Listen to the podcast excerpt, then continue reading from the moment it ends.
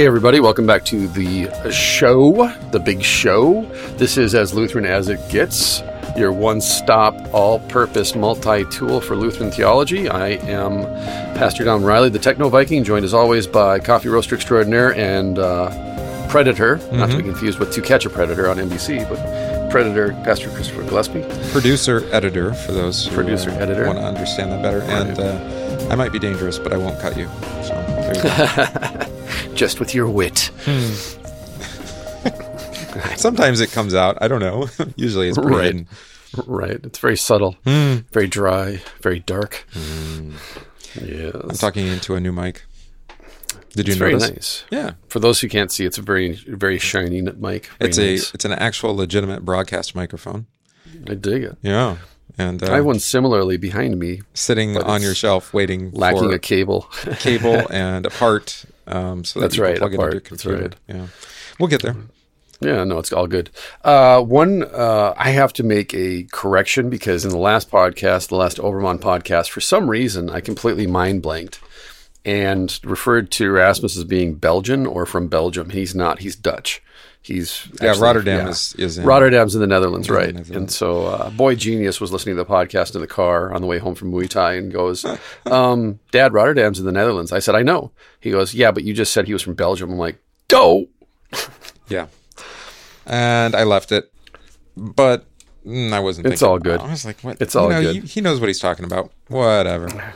I do know what I was talking about. I just, for some reason, I was just, I, I was, blanked. You know, you triggered me, and I started thinking about Belgian food, and that was And that. we, yeah, we went down that rabbit hole because then I started thinking about Belgian waffles and Scotch. I know, but and like Netherlands food, like what? What are they? Dutch oven. what what what is what do you have for what do you have as far Dutch as Dutch food. cuisine? Yeah. If you're from the Netherlands, please uh, comment or leave a message for us. What is your favorite cuisine? Yeah, or maybe one of the Norwegian listeners will let us know what the Netherlands people. There's like. no good cuisine from Norway. no. My wife, my wife's parents are uh, Swedish and Norwegian. Hmm. They they think salt and pepper is exotic. Yeah, drove by IKEA the other day. Thought about saying, "Hey, we should go for lunch," and then I'm like, No, "No." no. Any any culture that thinks that rubbing lye all over fish and then leaving them dry outside an ice house and then eating it, no. It's inventive, creative. It's something. It's something. Right. It's creative. It's yeah. It's Just make sure you wash it all off before you. how do we preserve these fish? Right. Yeah. The the, the drying smoking thing was pretty Uh, good. in my community, Hmm. there is an ancient tradition called klub, which is essentially bread made from blood, flour. That's pretty much it. Tasty. It it's not. I tried. I really tried. I tried to assimilate into the culture. I said I'll try it, and then as soon as I had one bite, I said, you know, in the Bible, uh, eating uh, an animal with the meat with the blood still in it is technically forbidden by God. There you go. And I definitely think this bread qualifies under that rubric. I don't normally selectively use Leviticus, but this time I'm going to. It was, yeah, no, it's not. Anything again? Imagine flour. You're you're you're there. It's the end of the winter. Maybe the fruit seller is looking a little bare. So you're thinking to yourself, well, how can I stretch what I've got? Hmm, there you go. How about if I just bake blood into flour and call it klub? What's funny too is nobody even knows what that word means anymore. Excuse me, but again, klub would be, I think, traditionally it comes because we have Norwegians to the north and Germans to the south. I think it's a Norwegian dish. Okay. Fair enough. So yeah, you get that stuff. But anyways, I apologize. I, I know Erasmus is Dutch. I know that Rotterdam's in the Netherlands. I apologize profusely for my. But he lived Inception. in England, so it doesn't really matter at He lived point. everywhere. Yeah. Yeah. So He got around. there we go. That's right. So this week we're going to dive back into Oberman just because we can, and it's fun and it's good conversation, and we got some positive feedback on the Oberman podcast Yes, we did. from y'all, which was helpful. Uh, we enjoy and appreciate the feedback. this Let is now know- the third Oberman podcast. Is it the third? I thought it was the fourth. Or is it the fourth? I think it's the fourth. Yes. It's a classic. Right. But anyway, so we're going to talk a little bit more about Erasmus, who's originally from China, and Luther, who was Flemish. And This is the fourth, yes. maybe we should we should just have an alternative Lutheran as Lutheran as it gets podcast, where we just make stuff up as we go. And this would be, well, never mind. Any different than than what we already do? yeah, no. right. that would be on purpose if we did it that way. So we're going to dive back in to Oberman, uh, Luther, uh, God, be- or Luther, God between man and the devil. No, Luther, man between God and the devil. There you go. Cracking good start. We're in Life Between God and the Devil on page 215 to begin, The Reformation in Peril. And this is kind of jumping off where we stopped last week uh, discussing the debate between Erasmus and Luther. On free will. And now bondage of the will. on the free will. Yeah. Captivation. Go back and listen. Episode 36. There you go. I'll link it in the show notes. Nice. We've been doing this for, oh, wow. Okay. 36 episodes. I know. We're cruising. Oh, you should look at stats. I haven't even looked at stats. I bet you there's a lot of you listening. Thanks for listening. I hope so. Yeah, thanks for listening. We appreciate it, and we love you for it. But we're going to jump off uh, with the Erasmus and Luther debate. But Oberman is going to kind of, again, go into a summary of that, uh, which leads into some other areas that he wants to cover. And um, it's interesting stuff, I think. So I hope you enjoy this. So, page 215 Luther, Man Between God and the Devil. Though the questions Erasmus and Luther labored and clashed over seemed to be lofty ones, they were to become basic issues throughout the course of the Reformation and modern intellectual history as a whole. We talked about this briefly, or at least alluded to it, but in in that day, Luther was considered popularly to have won the debate between the two. Yeah. But as far as the war goes, Erasmus definitely won because he really is the OG of modern pro- evangelical Protestantism. Yeah. He is the proto-evangelical, as some scholars have said. Yeah, the the the nature of the will is um, still a debate among us, and Mm-hmm. But but the idea that there is some capacity um, to choose God, love Him, you know, have faith Mm-hmm. in Him, uh, that still holds on. It does because of like we talked about the the the persistence of humanism, secular humanism today, but nonetheless still humanism, humanistic. And at the core of that, yeah, it's a moral movement. Yes, it is directed towards the quote unquote humanities, going back and not only reading the original sources, but poetry, literature, history, art, that kind of thing Yeah, even the sciences, philosophy in particular, and Erasmus stating flat out, this is a Christian philosophy. And then you look at secular humanism today, there is at the core this emphasis on the innate goodness of people, yeah, and there is, or at least that- the potential of people to be good. Uh, and there is that danger, maybe danger or challenge that um, we also often conflate philosophy and religion. They're they're they're kind of hard to distinguish. Sometimes people's philosophy very becomes their so. religion, right? Think Right. Think about uh, oh that favorite famous saying, you know, um, God helps those who help themselves, right? Exactly, it- it's a philosophical statement. It's not a scriptural statement, but it then Right. gets incorporated and then becomes assumed as a religious statement later. Right. Well, even more pointed, the fact that we translate tetelestai as perfect. Oh yeah, in- it is perfect. and it's not. yeah, and it's that is not what it means at all. And as a consequence, we we often we see tetelestai. Every reference to Good Friday is translated right out of the Bible hmm. because we pick up this philosophical definition of the word, so to speak, or at least we import a philosophical definition, perfection, which is actually a Platonic ideal and has no place actually biblically. You're thinking of like be perfect as your Yeah, be perfect as your Father perfect. in heaven is perfect, or anytime in the New Testament epistles, there's a reference to perfection or perfected. Oh, run the race uh, to complete it or something like that. Yeah, yeah. It's that the the root there is tetelestai. It is finished or complete, fulfilled. It doesn't mean perfect. Perfect is a philosophical term. Complete or fulfilled is something altogether different in relation to the cross. Yeah. It's describing an event that is done, right? A, a perfect verb, so to speak, a past tense event that has present tense consequences that continue into the future. Yeah. And that's the challenge with translation is that you come with your presuppositions, sometimes philosophical, about the Mm-hmm. Right. will, and then you Right. apply that presupposition to the way you Right. understand the text or even render the text in English. Right. And going back to your point, be perfect as your Father in heaven is perfect. The destruction that that has wrought in the church on Christians, because it is always, as you said, in a humanist sort of way, in a human sort of way, we always want to interpret that as be obedient as your Father in heaven expects you to be obedient, which is to be perfectly obedient, to be According, perfect. and according to the Ten Commandments, probably. according to the Ten Commandments, exactly. And that gets then to, well, I can't do that. That's impossible. But as long as I try to do my best, hmm. God will do the rest. God helps those who help themselves, mm-hmm. which gets us into medieval Catholicism. Hmm.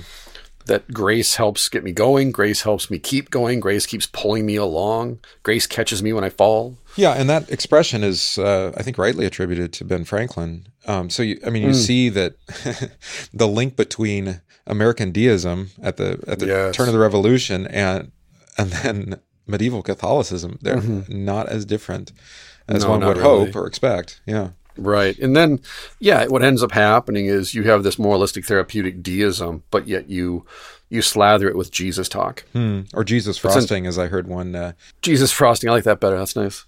It's like we we have uh, really humanist secular education with Jesus frosting on top. Know, in some of our schools or many of our schools. I like that. That's good. Jesus frosting. I got to use that from now on. yeah, a taste of Jesus. Excuse me. So that's essentially what comes out of this is Erasmus is the proto-evangelical. He is you give Erasmus the, on the freedom of a will to any Protestant or Lutheran or Roman Catholic today, and just wait and see how much of what he says they agree with. I think we talked about it, but the reason why there's such agreement is that it uh, it's corroborated by our own um, sinful nature, right? I mean, this is the mm-hmm. kind of religion that we would want, or that we'd like to believe by by nature. Right, ex- exactly. We want to believe that this is the truth. Mm-hmm. And then we make any move that we can to get around the stumbling block, which is the cross. Yeah, yeah, God's own word. well, yeah, we go searching for better words, and yeah, mm-hmm. that's the thing. Versus be perfect as your heaven is, or your Father in heaven is perfect, and then change that to tetelestai. Be tetelestai as your Father in heaven is tetelestai. Now we have a direct reference to Good Friday and Golgotha. Yeah, and then and then that uh, ends up backfilling like into baptism being a, Right, a- a exactly. completed act of salvation for, for the right and think about that's such a great point and such a really important point especially pastorally is if baptism is a tetelestai Mm-hmm. moment it's a one and done it's complete then we can't use it as an excuse to motivate the will yeah, this is the starting block but once you start to run the race you need to supplement your christian journey your christian life your christian work with all these other things Whereas the the best of our say like hymnody me. um, would refer to baptism as present tense. Um, you are Right. baptized. You or I Right. am baptized into Christ. Right. Well, think of like God's own child, I gladly say it. Mm-hmm. Those kinds of hymns. Nowhere in there is there any even an implication that this is just the starting point for the Christian life. Right. Well, and that's I, maybe that's why we hang hang on to so desperately onto the rite of confirmation as being like this Right. Mm-hmm. completion of baptism. They even use that language, I think, in like uh, the rubrics attached to baptism, uh, attached to confirmation. Like, uh, wait a minute, baptism wasn't done, or this is Mm-hmm. Right. this is a hmm. Uh, we're we're making sure Jesus did what he said he was going to do at baptism, kind of idea. And at least in Lutheran Church, if you want to see a death match, bring this up. Yeah, no bring doubt. confirmation up and crit- criticize it. Mm-hmm. Whether the congregation members tear after you, or whether the pastors tear after you, or the professors at the seminary tear after you, or district or synodical officials tear after you, you can get into a knockdown, drag down battle over. Probably the only matter. thing worse would be to go after the ladies groups. Yes, exactly. Don't attack the Altar Guild or LWML. hmm Yeah, yeah. That's sacrosanct. and generally not really causing any problems. So just uh, right, exactly. you can leave It's, it's, um, anyway. it's benign. Where- it's a whereas benign confirmation, I mean, everyone acknowledges. it's malignant. yeah, everyone acknowledges that it actually causes it. It it Yeah. it is a significant challenge for us that we It's have a- this. I would call it a stumbling block to faith. Well, because we have this graduation mentality. Right, exactly. But yet, if if you had the audacity to um, suggest like a change or reform to it, or, Right. Like, know, hey, maybe we shouldn't have them wear ordination stoles. Mm, yeah, maybe, or um, maybe we should talk about like not being age specific, but being Exactly. Right. uh, more just or how we keep jacking up the the age for confirmation. The age of consent, so to speak, from it goes from eight years old to ten years old to twelve years old. In some places, it's fifteen or sixteen years old. yeah. I mean, I think there- there's probably it's probably right. This is a tangent, but it's probably right to lament the lack of uniformity in practice among the churches. Absolutely, it I agree. It's there's a practical implication to that. It's challenging. Like if Well, think about it this way too. To your point, when let's say kids from your church go to a different church Mm-hmm. to go to their friends at confirmation, and they ask, "Well, Pastor, how come they're not required to memorize stuff?" Oh, right. I was thinking more like e- even like uh, you know you maybe have eight year olds communing in your congregation, Right. And then they go visit another congregation. They're like, no, Right, you and don't commune can't until commune. you're thirteen, right? Exactly. or something like Yeah. that. uh, gets to be a challenge pastorally. It really does. Or yeah, you have eight year olds doing communion, or you have four year confirmation versus two. Yeah, the lack of uniformity creates even I think more confusion, Right. so to speak. But on the other hand, um, really, the, the question is where ought you commune and who do you commune with? Mm-hmm. Right. And generally And- speaking, that's your parish, your pastor. You know? Right. Absolutely. Well, and what ha- ends up happening has happened to a girl in my congregation. She was 11 and she was told she was too young to uh, commune because she didn't understand. Oh, at another And parish. so her parents called, yeah, and so her parents called out the pastor and had her confess all the question, Christian questions with her answers, and then asked him if he could do it, and he said no. And then they asked if he wanted them, if he wanted their daughter to commune him. Then, Ouch. and he was going to call and, and and complain to their pastor until he found out who their pastor was, Yeah. and then said, "Ah, we'll just let it go." Yeah. Yeah. It is. It's unfortunate, but it, it goes to the point that Erasmus won the war because we we see what Luther has to say about um, catechization, mm-hmm. and and we see the way it was done during the Reformation, and the way in which we've adapted to that has actually been to strain, conf- you know, adult or I'm sorry. Child's catechesis, we strain it through rationalism, orthodoxy, romanticism, pietism, secular humanism, these philosophical presuppositions. And we do it uncritically. We just assume this is the way it's always been. Yeah, but it was the fact of the matter is, you know, we're 500 years into the Reformation, Mm-hmm. and it was only reintroduced about 200 years ago. Right, exactly. So the first 300, almost 300 years of the Mm-hmm. Lutheran Church said, uh, no, we're not doing that because of all the Right. philosophical baggage, and Exactly. you know, even even to Erasmus's point, you know, this this Mm-hmm. Right. whole uh, the the will, um, and that's part of it. You know, do you Mm-hmm. Do you want to be confirmed? You know, like, We assume children are essentially free Mm. to make choices, and then we try and bind them with these these borders that we put up, these walls that we put up around them, versus assuming that they're in bondage to sin and death Hmm. and cannot free themselves, and they need to be set free to be Christians. And to kind of wrap this rabbit trail up and bring it back around to the text, when people complain that I do communion right away after they've been instructed in the Ten Commandments and the Lord's Prayer, and they've we've gone through the Christian questions with their answers. And then, well, why would they come back for the next three years of confirmation when they're already communing? Like, why don't they're going to leave? You know. And I pointed out to my congregation actually last week because the question came up. I said, since we switched to four year confirmation and we do the communion the way that we do it, I've lost one confirmand hmm. total. yeah, Before that, when we did two year confirmation, I made them wait two years. They had to go through the testing. Our our we lost ninety percent of our confirmands after confirmation. I, I would suggest it's just uh, you know mentally it becomes like the carrot at the end of the stick. Exactly. Uh, well, it's graduation, like you said. Mm-hmm. We get put on the white gown, we put on the red stole. You get flowers, boutonnieres. We have a big cake. We, it's pomp and circumstance. And what turned me around was reading Wilhelm Löhe on this, mm-hmm. Yeah, and him saying never have confirmation Sunday on Sunday. it should always be Thursday or Saturday, and there's reasons for this. And primarily, it just draws away from Christ. It's not a pageant. The divine service is not a pageant yeah, is what he says. and it distracts from the table. It distracts from um, everything that makes church church, essentially. Well, it's like he we talked about before. I mean, the child being examined, absolved, Mm-hmm. and welcome to the table is should be actually kind of a. It is extraordinary, but it's really ordinary too, right? Right. It's, it's extraordinarily ordinary. Mm-hmm. Exactly. Yeah, Which is what I say on communion. Uh, when we do communion, we do it on Monday, Thursday. And that's what we do. As I, when I stand up before we begin the service, I say, This is the most extraordinarily ordinary thing you'll ever do, mm-hmm. which is why we're doing it here and not on Sunday morning. Mm-hmm. First of all, because it's Easter. But when you come to church on Sunday, we're going to have the sacrament again, and the week after, and the week after for the rest of your life. Hmm, yeah. And it's going to become ordinary. And if we do this with balloons and pageantry and albs and stoles and cakes, you're going to come back next week and everybody that was here is not here anymore. And you're going to be here looking around going, okay, this isn't special now. Hmm. Why was it, why was I made to feel so special last week? Whereas this week it's just what we do. yeah, yeah. And that's what's extraordinarily ordinary about it. it's for you, but it's Exactly. not particularly about you. Right, right.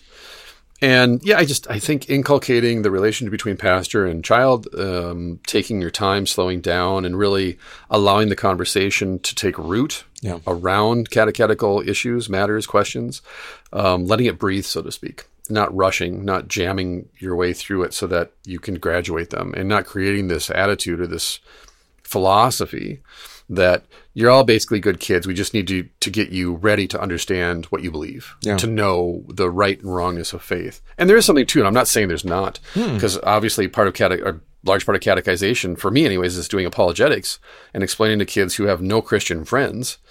This is why we we you know like we were just saying. This is why we read the first commandment and turn other things into gods. Right. Or this is why we we say, well, we can't have communion every Sunday because it's not special then. Right. Why would you say that? Right. And really, that's why that's how Erasmus won. Erasmus won the argument because we're still having this argument, and the answers that we come up with are Erasmus's answers, not Luther's. And even that idea of completion then being applied to um, confirmation, and then so people say, Right. well, they're not going to come to catechesis if you confirm them, uh, baptize. Uh, they're baptized, you confirm them, they receive the Yeah. supper, and then you do more instruction.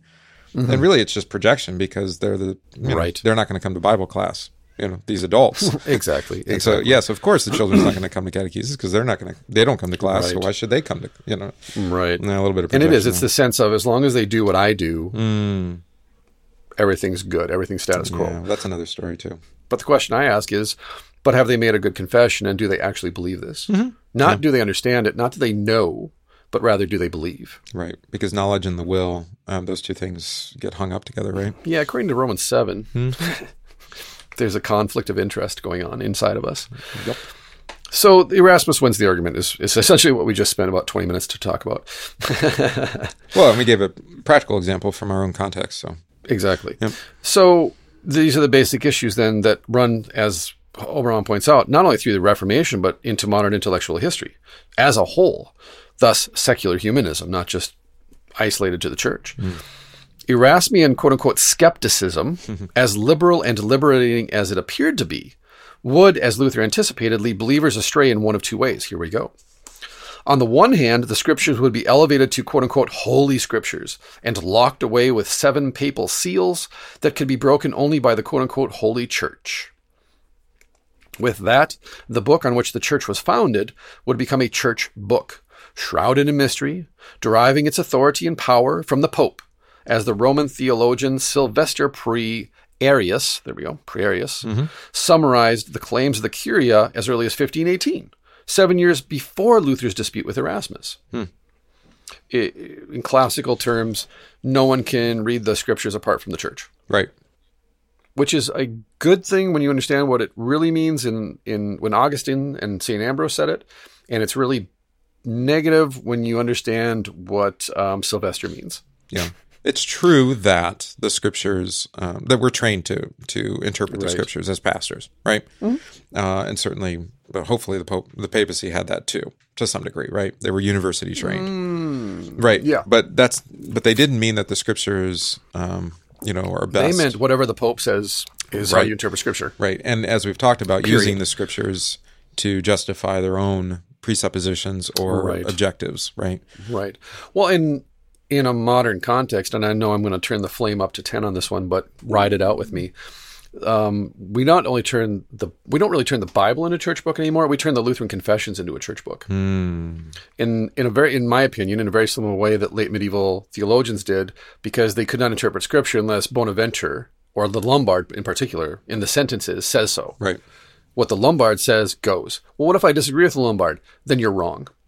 Yeah. Likewise, in the present tense, if you use the Lutheran Confessions as a quote unquote uh, church book and say, well, you can't interpret Scripture unless the Lutheran Confessions say that's the way to be interpreted, what ends up happening, in my experience, is we actually use the Lutheran Confessions to kind of screw Bible passages into confessional texts that don't apply to that particular passage of Scripture. That's probably hard to get get your head around as a listener. I, we have the the old Latin expressions, right? The the Norma Normans and the Norma mm-hmm. Normata. Right.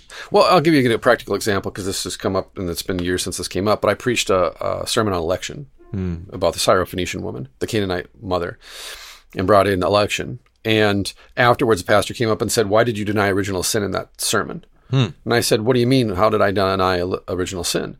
I obviously didn't because Jesus essentially says." Your, your daughter's healed. She has faith. Yeah. There's a confession.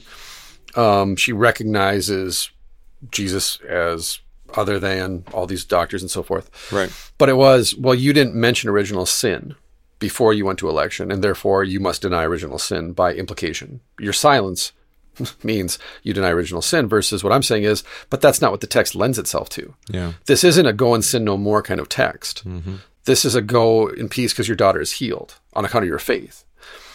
And it's the idea of, well, this pastor is saying, no, this text should be about original sin, not about election. Oh, I see. And I'm saying, well, no, you can't just corkscrew a text into original sin because that's your personal hobby horse, or because you think that that's not what I'm saying. Or that, or that uh, the confessions provide this theological framework for every sermon, right? Right, And you exactly. have to give the whole train. You have to unload all the way from Right. I mean, justification, of course. Um, hmm, forgiveness of sins, probably every sermon, right? God willing. Hopefully. yeah. um, but as we've discussed before, I mean, the confession of sin sometimes is explicit. Other times it's implicit. It's it's there. Right. Sins being forgiven, and then as you call it, the backspin. You know, is that Right. well? Then I must have sin. What is the sin that's getting in Right. the way of me being, you know, believing and being forgiven? Right. And so I think that's the danger you like you pointed out with catechesis and confirmation. Uh, Over the course of hundreds of years, other commentaries, other voices dominate the conversation, and then another generation comes along and puts their voice on top of it or their influences on top of that, and it Right. builds this kind of detritus almost, this flotsam and jetsam that washes up on a particular area like confirmation or the Bible or Lutheran confessions. Hmm. And we stop thinking critically and we stop asking, well, what was the original intent? Right. And so even Luther is attacked for disagreeing with the Lombard in the sentences. Well, it's not, and th- this happens sometimes even with the catechism, right? The small catechism. Oh, for sure. That Yeah. it, it can rightly diagnose when we go astray of Mm-hmm. understanding the scriptures properly, right? And we've talked about that, I think, especially with the third article of the Creed, you know, uh, in, in regards to the will and the ability of one to believe, right? Um, so there it's helpful. It, it actually is like, oh, mm, maybe you've gotten off the path here as far as what the, the Bible teaches. Right. Um, but on the flip side, you could actually use the confessions and, like you said, you know, screw down on any text and Yeah. kind of overrule the, the the clear meaning of the text with this, Right. Right. you know, confessional document. Uh, where, so when I said those Latin phrases, the point was that uh, the scriptures are sole rule and norm, right, for faith mm-hmm. and life. Right. Exactly. The confessions only teach what the scriptures say, but Right. they don't tell the scriptures what to say. Right. And that's a key point. That is probably the point. Is they explain what they say, but they don't tell us what they say. They mm-hmm. don't. They, they must say this. Yeah, exactly.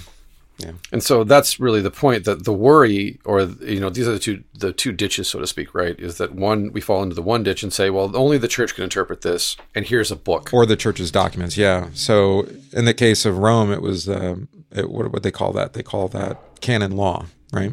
yeah. Yeah. And so the canon canon law tells you how to read the Bible and how, Right. how you And- must read the Bible, even.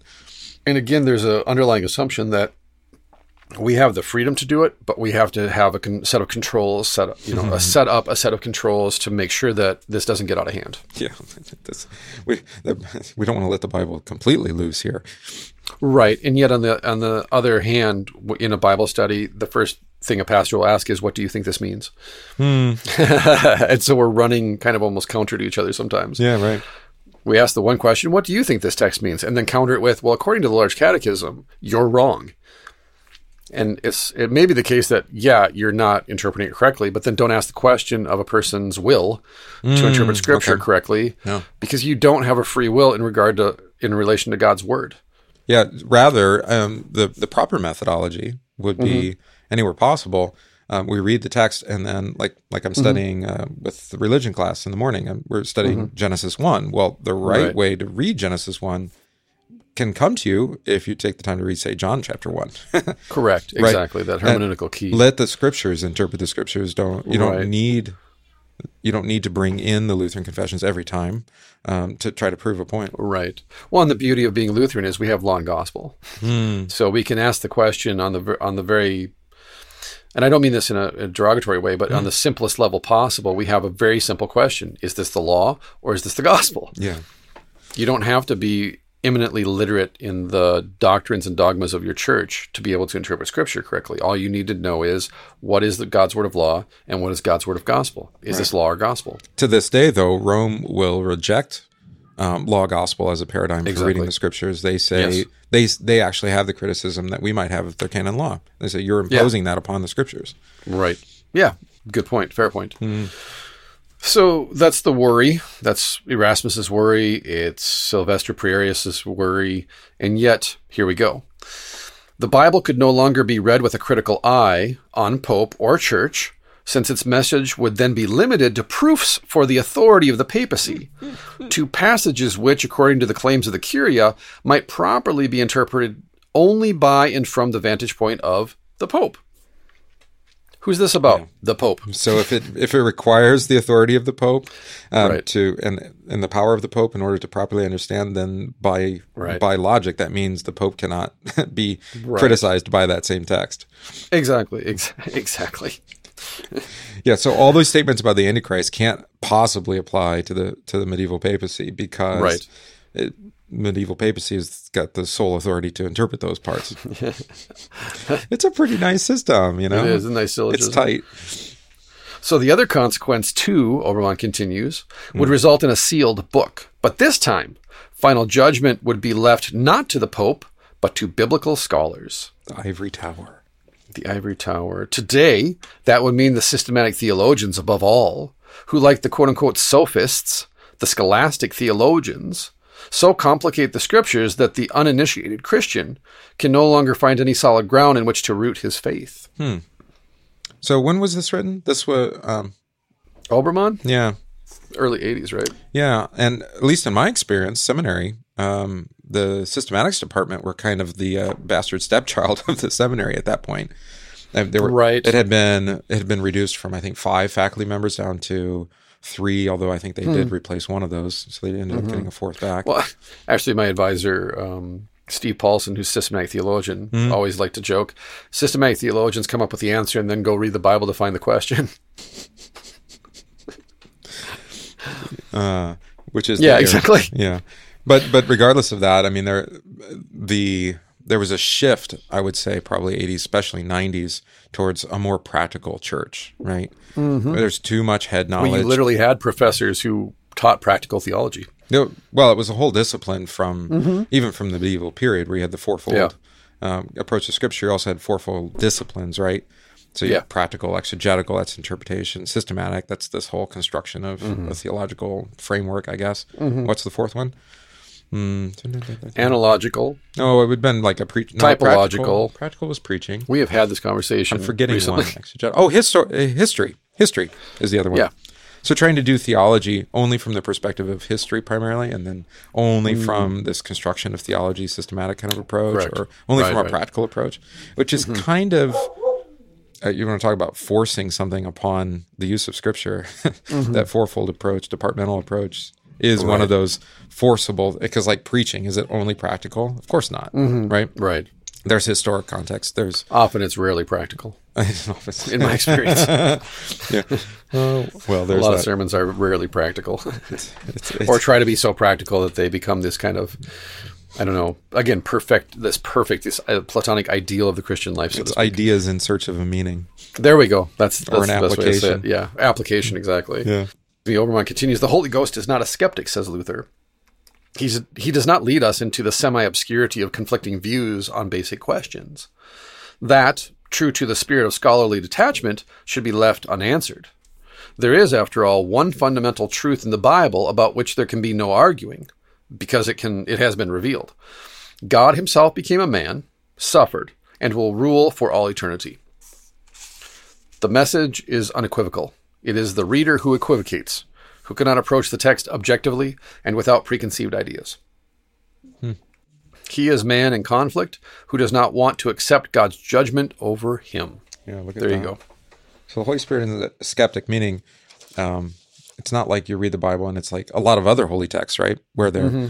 they're kind of all over the map, and it's really hard to kind of nail down. Well, what like say what's the nature of God in the Quran in, in particular? Correct. Is he is he merciful? Right. Is he just? Is he is he vindictive? Is he gracious? Is he kind? And it's basically everything, right? He has mm-hmm. however many names, I can't remember, many names, and they're often contradictory. And it's not it's not paradoxical in our sense, in a Lutheran sense. Um, alien versus you know right. revealed will, that kind of thing. But like you point out, though, there are certainly plenty of Romans who would question that statement and say, "Yeah, you're forcing that upon the text." Mm, yeah, again, yeah. So. Mm, the Holy Spirit is not a skeptic. So he's Luther's thinking of the classical definition of skeptic, right? Well, and he's also referring to Erasmus's way of doing exegesis, which is theology by inference. Uh, I talked about in the last episode. He'll go through a topic and then just find every passage in the Bible that applies to that topic. And so for free will, he'll make a list of texts that he thinks support free will versus texts he thinks denies free will. And whichever list is longer, by inference, that means we have free will. I think we talked about this in re- because the nature of will in regards to election or predestination, mm-hmm. and right. um, you know, in in one sense, that question, you know, is is the wrong question. It is the wrong question because at root, to Oberman's point, what Erasmus is attempting to do is escape God's judgment. Mm-hmm. That's what it comes down to at the end of the day. He's trying to find proof of his salvation outside of exactly. the, the declared word of God. right, exactly. This is why moralistic therapeutic deism is so popular mm-hmm. still. It's why theodicy is so popular, right? Make that we make God defend his decisions to us. God than, in the dock, as Lewis said. Yeah, God in the dock. And so rather than accept that God's judgment falls on Jesus, we turn away from the cross. And now we are left with, oh, I've got a lot of this judgment weighing on, on me now. Right. I'm not doing the Ten Commandments. I'm not obeying them perfectly. I don't cherish and adore them as I should. Um, I don't worship the way I should. I don't live the way I should. Again, a lot of shoulds. Shoulda, woulda, couldas. It seems all the apostles have at their heart and center of their of of their confession um, who Christ is and what He's done for us. Right? Exactly. Everything's tetelestai. Mm-hmm. Not, hey, what are you doing today? Be perfect. Yeah.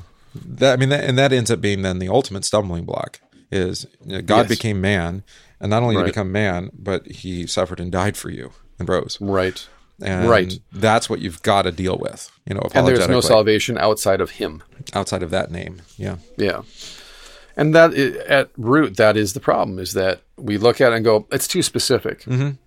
Well, it's too objective. It's, That's the other right. aspect of it. It's not very much so. Yeah, it's outside of us, out of our control. Mm-hmm. Where we want to be the subject, and and there yeah. he is the subject. right. Where's our choice? Hmm. If we have, and to Erasmus's point, if we have no choice, then how could God possibly damn certain people? yeah. And that's and that's not just Erasmus's question. You go back and read the medieval debates.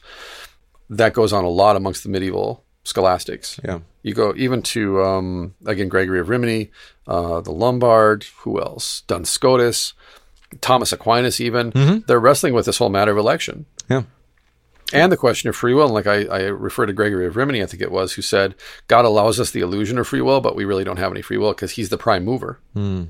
He's the first cause. Well, it's just like the Go. lawyer says, you know, what must I do to be saved? I mean, that's right. kind of the that is the the natural question of right. our hearts. That's what we want right. to know. Right. And so that's so it's obvious. I mean, it's I guess it's apparent that we would fall back into that question repeatedly as we get dis- disconnected from Christ and His cross. But, as Luther says, to quote the text that Oberman refers to, mm-hmm. remove Christ from the scriptures and there's nothing left. There's no point. There's no point. So Erasmus goes in to find himself. Luther goes in to find Jesus. And we know this from his experience in the monastery. Mm-hmm. And it's not B I B L E basic instructions before leaving Earth. That would be Erasmus's way of reading the scripture, mm-hmm. which again is why he won the war. Because I don't know how many times I hear old timers say that. I don't know if it was popular at one time. Yeah, but it must have been. And they just latched onto it. Yeah. Can't give it up. Nope. And to which I, I respond, you know this is all history, right? Yeah. that this is again, you're you're not reading it in relation to Christ, but rather you're reading it in relation to yourself. Right. Hmm. And then we kind of cast that heroic journey, that Platonic idea of the hero's journey, into the text of the Bible and ask, well, what does this mean to me? Yeah. How does this apply to my life? How is this helpful? Right. Yeah, and whatever is not helpful, we just explain away. Yeah, like your selective use of Leviticus earlier. Right, exactly. Exactly. It's all about Jesus. Mm, what about this thing about the kidneys? Yeah, or, I don't like this bit about you know eating the blood. Goat's so, blood mixed with milk. Yeah, exactly. Right, because I'm not a fan of this blood bread or blood sausage right, or whatever it is. Well, yeah, yeah, we'll push that aside. Polycotton blends. That's right. Uh, I don't like crawfish. Yeah. I condemn thee, crawfish. So through Christ, God and his design were rendered accessible to everyone, even though there may be passages, statements, and concepts that are obscure to us and for which we need scholars. Mm. That's why you, as I say to my people often, that's why you pay me Yeah, the big bucks. the big bucks. But that does not apply to more than isolated problems. Exactly. Personal aside, this is why when you teach Bible study, don't keep using Hebrew or Greek or Latin or German words all the time. One, your people don't understand what you're talking about. Two, it, I don't think it's helpful as a teaching device all the time. I think it's like garlic. yeah. It's a seasoning, but don't, you know, it's like when I was five, I used to love garlic bread. And so I would make toast by myself and I put butter on it. And then I put so much garlic on top of the toast that it was just white. that it garlic looked- salt. Yeah. It with garlic salt, right? And and I would eat it. I loved it. I loved the taste of garlic, and yet then I would go back in the house, and that's all you could smell all day long was just me. Yeah, it comes out your pores. garlic. Yeah, exactly. and I used to get scolded then by my parents for using so much garlic. Well, it's good for you though. Maybe not all the salt, but at least the garlic was. But the point being then that um, you use it as a seasoning, you use the languages as a seasoning as well. Or as my one pastor who mentored me said, they're silver bullets that you use to kill werewolves. Yeah. When someone comes in and tries to take over the Bible study or comes into your church and declares you not to be a Christian or you're not a legitimate pastor or any of these things, Right. you know, they show up with a Strong's Concordance, for example, and go, well, this word means this. Yeah. Well, that's great, but you don't actually speak Hebrew or Greek. Not every not every word translated into English uh, has Mm-hmm. been obfuscated or made obscure, right? Right. Some exactly. words we talked about uh, tetelestai, but um, other words, the English meaning follows the common Greek meaning, and it, Right, it's not exactly. it's not uh, it's Right. not strange. Sometimes you, I think you can use it in a way of seasoning, not to correct an error in translation, but to kind of expand your understanding of maybe. The Mm-hmm. Yeah, that's much better way of saying it. Yeah, To really flesh out the text, literally flesh out the yeah. text. You're not you're not disagreeing with the translation. The translation's fine. It, you're just Right. really You're at, well, you're asking, how does this point to Christ? Yeah, you're showing how this how this this the you know particular word maybe can broaden your um you can see how rich the text is, right? And all of what we're talking about, we actually owe to Erasmus too, though, because Mm, right. it was the humanists who said, back to the source, Yeah. you got to learn the original languages. Again, we wouldn't have a Luther without the humanists. We wouldn't have critical editions, which we talked about, Right. Right, where where they where they looked at all the manuscripts, all the fragments of manuscripts, compared them, and and tried Right. to then evaluate what well, what's the most likely um, original text, you know, based off of all the copies we have. And to give you an idea, I, I don't know if we talked about it on this podcast before, but um, it took, Luther edited his Old Testament translation for 12 years. So he was doing was- that work himself. Well, he would edit, but he what he'd do is he translated it, then he gave it to Melanchthon, who was the real scholar, and then Melanchthon would make corrections, and then give it back to Luther, and then Luther would work with Melanchthon's corrections or suggestions to clean it up. But altogether, it took him twelve years before he finally said, "Okay, I can let this go." In Yeah, the Old Testament, well, the maybe New just Testament was faster, but At some point, you just have to say uh, it's done. Right, yeah, let it go, Got to turn in the let it manuscript. it's got to. You got deadlines here. but really with Luther, again because of the printing press, but with Luther, you have really the first phenomenon of multiple editions because he published it, the the the Greek and, and Hebrew in German, and then just kept editing and republishing and editing and republishing for twelve years, constantly updating the translation. You have some of that even with his native native works too, right? You're right, His German yeah. language works, where you have Yeah. multiple editions, revisions, know, Exactly. in his own lifetime. And so, in a sense, yeah, it is important that you have someone who understands the languages, who grasps context, who can say, hey, how does this get in the way of Jesus being delivered for you? Yeah, that's law. Mm-hmm. Well, here's Jesus being delivered for you. That's gospel. Mm-hmm. And then teach your congregation this is all about baptism, or this is about the sacrament, or this is about Christ, not about you. Mm-hmm. To flesh out topics like free will versus the bondage of the will, election versus double predestination, justification, sanctification, you know, all of these things that are inherent to the scripture. Mm-hmm. But has the the layperson been educated in such a way that they are a part of that conversation? Right. And we we don't discount um, you know the interpretation or the the history of interpretation of a text either, Mm-hmm. right? Um, just because say the papacy in the medieval period used that as justification for all sorts of like we're in charge, you know, as a Yeah. kind of a power game. But uh, that doesn't mean that that the ancients or the church fathers, for example, and their their understanding of a text, whichever church fathers you want to talk about, uh, was necessarily wrong. They they we would consider that wisdom when Mm-hmm. when it agrees with Scripture, right? Right. Yeah. So so you can say, well, Just uh, go back and read Chrysostom yeah, or Gregory, or, Chrysostom. yeah, or Gregory, yeah, or read like the Eastern Fathers, or Cyprian, or Nazianzus, even or Augustine, right? We've talked. Yeah, even Augustine. Yep, exactly. That was Luther with Heidelberg, right? He says, you know, was the the point here of these disputations to see whether um, uh, Augustine agreed with Saint Paul. That that's, Right. that was the point. It's not that Augustine was necessarily wrong, but let's listen to Saint Paul and let's listen to Augustine and see. And oh, the scandal that created when he said, "Yeah, this is where he disagrees with Saint Paul." Right, But tradition, tradition, right. Augustine, Tradition can err, just like It councils can. just like councils can, just like popes. Mm-hmm. Go read treatises on the power and primacy of the pope, for example. And by the way, in case uh, you don't think we're self-critical enough, Luther can err too. Yeah, there you go. And often does, especially later in life. Hmm. Oh my goodness, does he err? Go read against Hans Wurst. Yeah. Oof. Oh, that's used as like a confessional document. Oops. Ugh. Anywho, but that does not apply. Now, again, uh, for which we need scholars, but that does not apply to more than isolated problems. The gospel is plain and must therefore be taught and preached simply and without skepticism. Yeah. The obscure passages don't render the clear passages of scripture obsolete, for example. Right. Yeah. Well, and this is a key point. The gospel is plain, yes, but our heart and our mind are wired for the law. Mm-hmm. We are by nature legalists. What must We're I do? lawyers by nature, right? Versus the gospel, which is alien to us, and therefore has to be revealed to us from outside of us. You said objectively.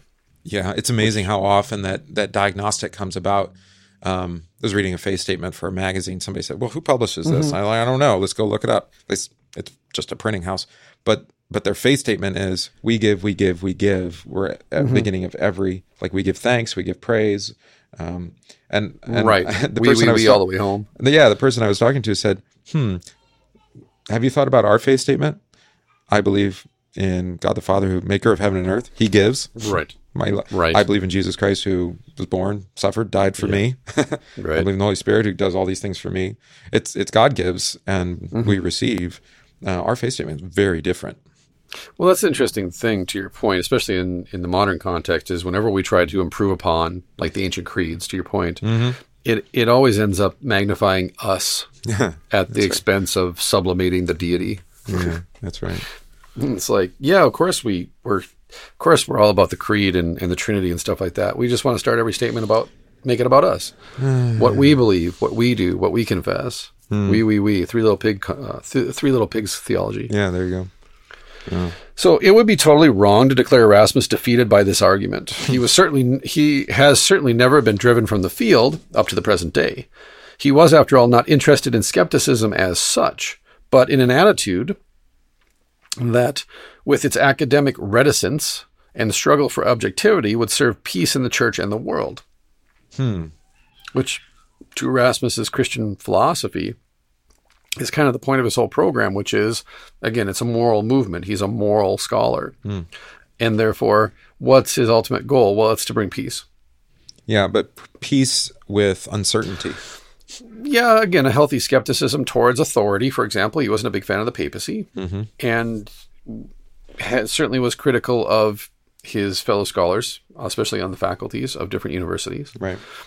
And yet, at root, he still believed, again, in the inherent potential for human goodness. It just needed guidance. And who better to do that than a guy like Erasmus? Yeah, I mean uncertainty in the papacy. I think we can get on board with, um, but uncertainty with the script, text of the scripture, especially as as Luther said, with the plain gospel, you know, which Yeah, correct. which must be preached simply and without skepticism. It Jesus died for you, and He gives you that salvation, you know, here in this way through these means. Right. It's not it's not confusing. It's not abstract. But then, of course, yeah. Well, this body, this this bread represents the body. We have to make Right. it abstract or confusing, um, rather than simply take the the scriptures at at their word. Right. Well, and as we were just saying, it's really just to get around God's judgment of us. We don't like the objective clarity, the pointedness of God's judgment, which is the greatest irony of all because God's judgment falls on Jesus, not us. And yet that makes us super uncomfortable that we don't get to be responsible for our own judgment.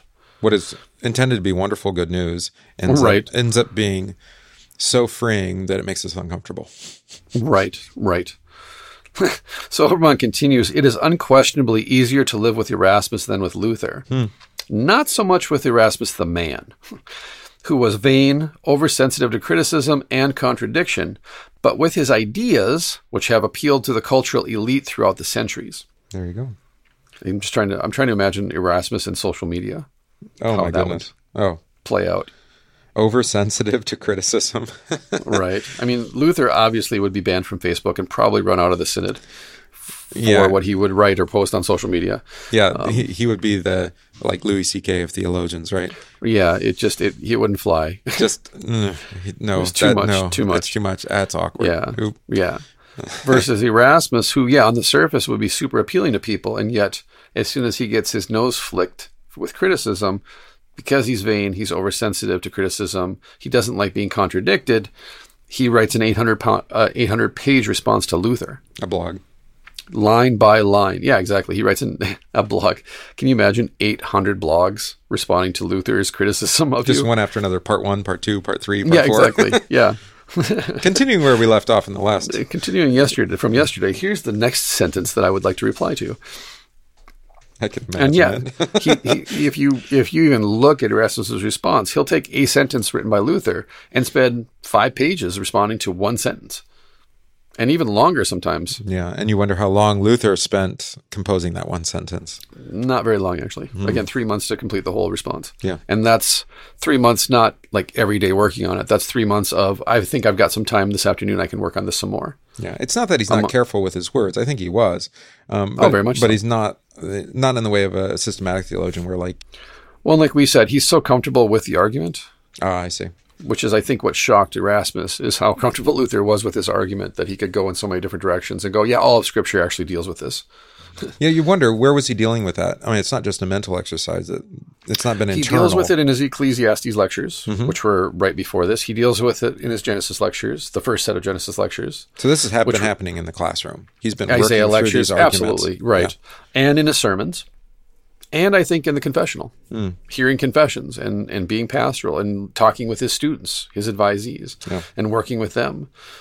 That I think it's actually a constant conversation he's having, both quote unquote practically in the confessional and with his students, uh, academically from the the lectern, and ecclesiastically in church and in his writings, his treatises. Whereas Erasmus, there's I, I don't Purely it- academic. Yeah, it's not been that interactive with what we'd say the real world.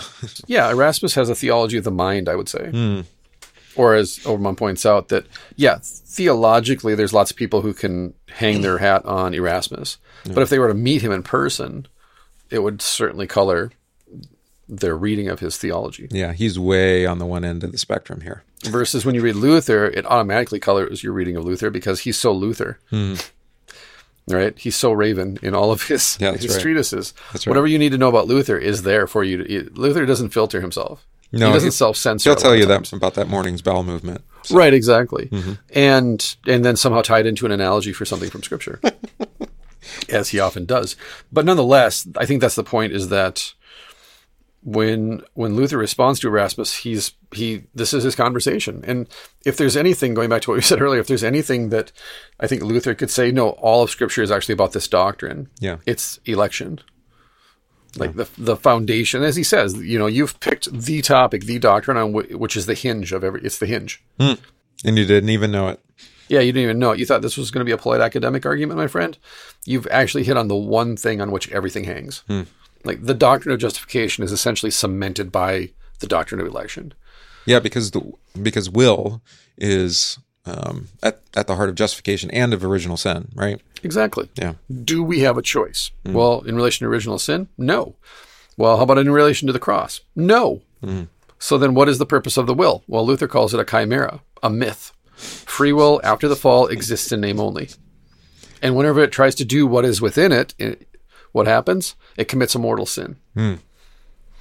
And to do what is within you is a very famous Latin phrase from late medieval theology. Be who you Facere quod are. in se est. yeah.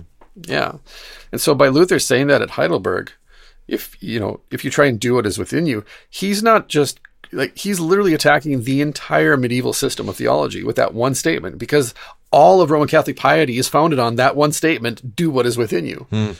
Which, if you were to update it, would be what? Do your best, and God will do the rest. Yeah. Yeah. Or be who you are. So imagine that for over a thousand years, that's kind of your catchphrase. Like, hey, sum up your church for me. Do what is within you. Hmm. And then this snot nosed theologian comes along, this monk from some backwater monastery that no one, you know, from some town in Germany that no one wants to live, and says, yeah, actually, that's a mortal sin. It's kind of a buy it degree college, you know? Yeah, exactly. Exactly. Vermilion Community College on the Iron Range. That's right. Yeah. Where the, where the elector is just like, yeah, I want a university. I'm just going to build one." right. Yeah. All, all the cool electors have their own universities. So And that was the is it- criticism. It's it's on a it's on a muddy street. Like they they don't even have paved roads. what is this? Like University of Phoenix or something, right? right, exactly. Yeah, those ads you see during like college football games or late at night. Yeah. Yeah, but that was the criticism of Wittenberg. They didn't even have paved streets. It's like how can you have a university in a city that doesn't even like it just it rains and you can't even go out in the streets? Kind of what kind of a city is that? Yeah. Well, Which- you know, the uh, the foodie scene was pretty minimal as well. There you go, right. But they were famous for their beer and their fish. And their prostitutes. Sorry folks. Oops. It's a fact. So, uh, let's see. Through the centuries, that is one side of Erasmus, the side that corresponds to our present day temper or temperament. But the modern aspect does not constitute the whole. As a rule, the Renaissance is associated with rebirth and energetic new departures. But in his conflict with Luther, Erasmus presented a totally different picture, one of weariness, disappointment, and disillusionment at the end of a long era of seemingly secure values and firm convictions. Hmm. Remember, Erasmus didn't want to do this. It was really the emperor and the pope and Henry VIII that forced his hand to say, "Are you in bed with the re- with these reformers? Are you in bed with this Luther guy?" Because I've heard Yeah, he was defending himself, not so not just against Luther, but Right. against you know the church. Yeah. Go read the Martin Brecht biography if you really want to get deeply into this, because Brecht spends a lot of time with this. That Okay. Erasmus has to do this because he's in a corner hmm. and he tries to, you know, he dodges as long as he can. He does not want to get into a, because remember, Erasmus does not like conflict Right. and he avoids conflict. And that's why his Erasmian skepticism is there because he does not want to make assertions. In fact, this is his whole point is no assertions. Whereas Luther like launches the debate with, yeah, the Holy Spirit makes assertions and therefore one can't actually be a theologian without assertions. Like he's just constantly hammering everything Erasmus says and saying, nope, you're wrong. Nope, you're wrong. You can't be a theologian with that kind of attitude. Yeah. Well, think about it uh, unfor- with this unfortunate word in English, may, right? M A Y. Yeah. You know, may the Lord bless you and keep you, right? Well, mm-hmm. we hear that as not, yeah, as maybe. I hope so. you know, which is is kind of an uncertain word then. And Right. you know, the Aaronic benediction is meant to be a certain word, right? The Lord bless you. right. So Well, it's even in the Catechism that I may be His own and live in Him, live under Him in righteousness, innocence, and I blessedness might forever. maybe. It's like that word "may" is in the German context, like you said, pre-modern. It means actually opens up. It opens it up to you. It will Like happen. literally, yeah, you are free to live under Him in righteousness, innocence, and blessedness. Mm-hmm. Whereas in the present context, postmodern context, "may" means, eh, you know, maybe so, maybe not. I hope so. Yeah. I hope the Lord blesses you. Good luck with that. But this is a great point going back to what we were saying earlier. That's why you pay a pastor. Mm-hmm. That's why you have a pastor to be able to explain this to you that, oh, no, that's not what this means. It's actually a really good word. Or or maybe in his pastoral judgment, he just omits that word and just says, Sure. Nope, the Lord bless you. The Lord bless you and keep you. That's right. I don't actually say it. No, you don't. I, know never really thought about that. I make the assertion. Mm-hmm. You do. Yeah. Yeah. It's it's Yeah. it's it's a stronger expression because of the shift in meaning of, of the English. Yeah. It's a statement of fact, Yeah. a promise. Yeah. I guess that's the best way to explain it. In pre modern terms, may is a promise, mm-hmm. Not a subjunctive. It's not an, uh, you know, Right. We only hear it as subjunctive now. Yeah, right.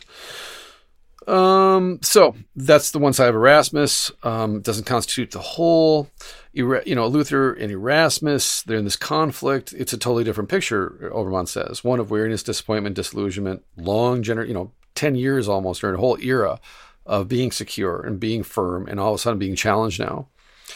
And again, in a certain sense, uh, Erasmus is essentially saying to Luther, sit down, young man, and listen to your elders Yeah. because Erasmus has been on the scene for a long time. He's he's the old wolf. He's the guy that everybody looks to for advice and wisdom. Everybody trusts Erasmus. He's popular.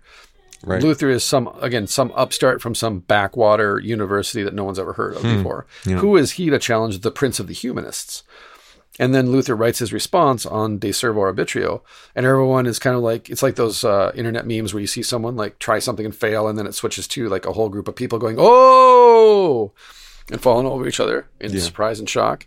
It's like when people read Luther's response because Melanchthon had promised it was going to be this polite academic debate and it was going to kind of reconcile these two groups, the humanists and the reformers.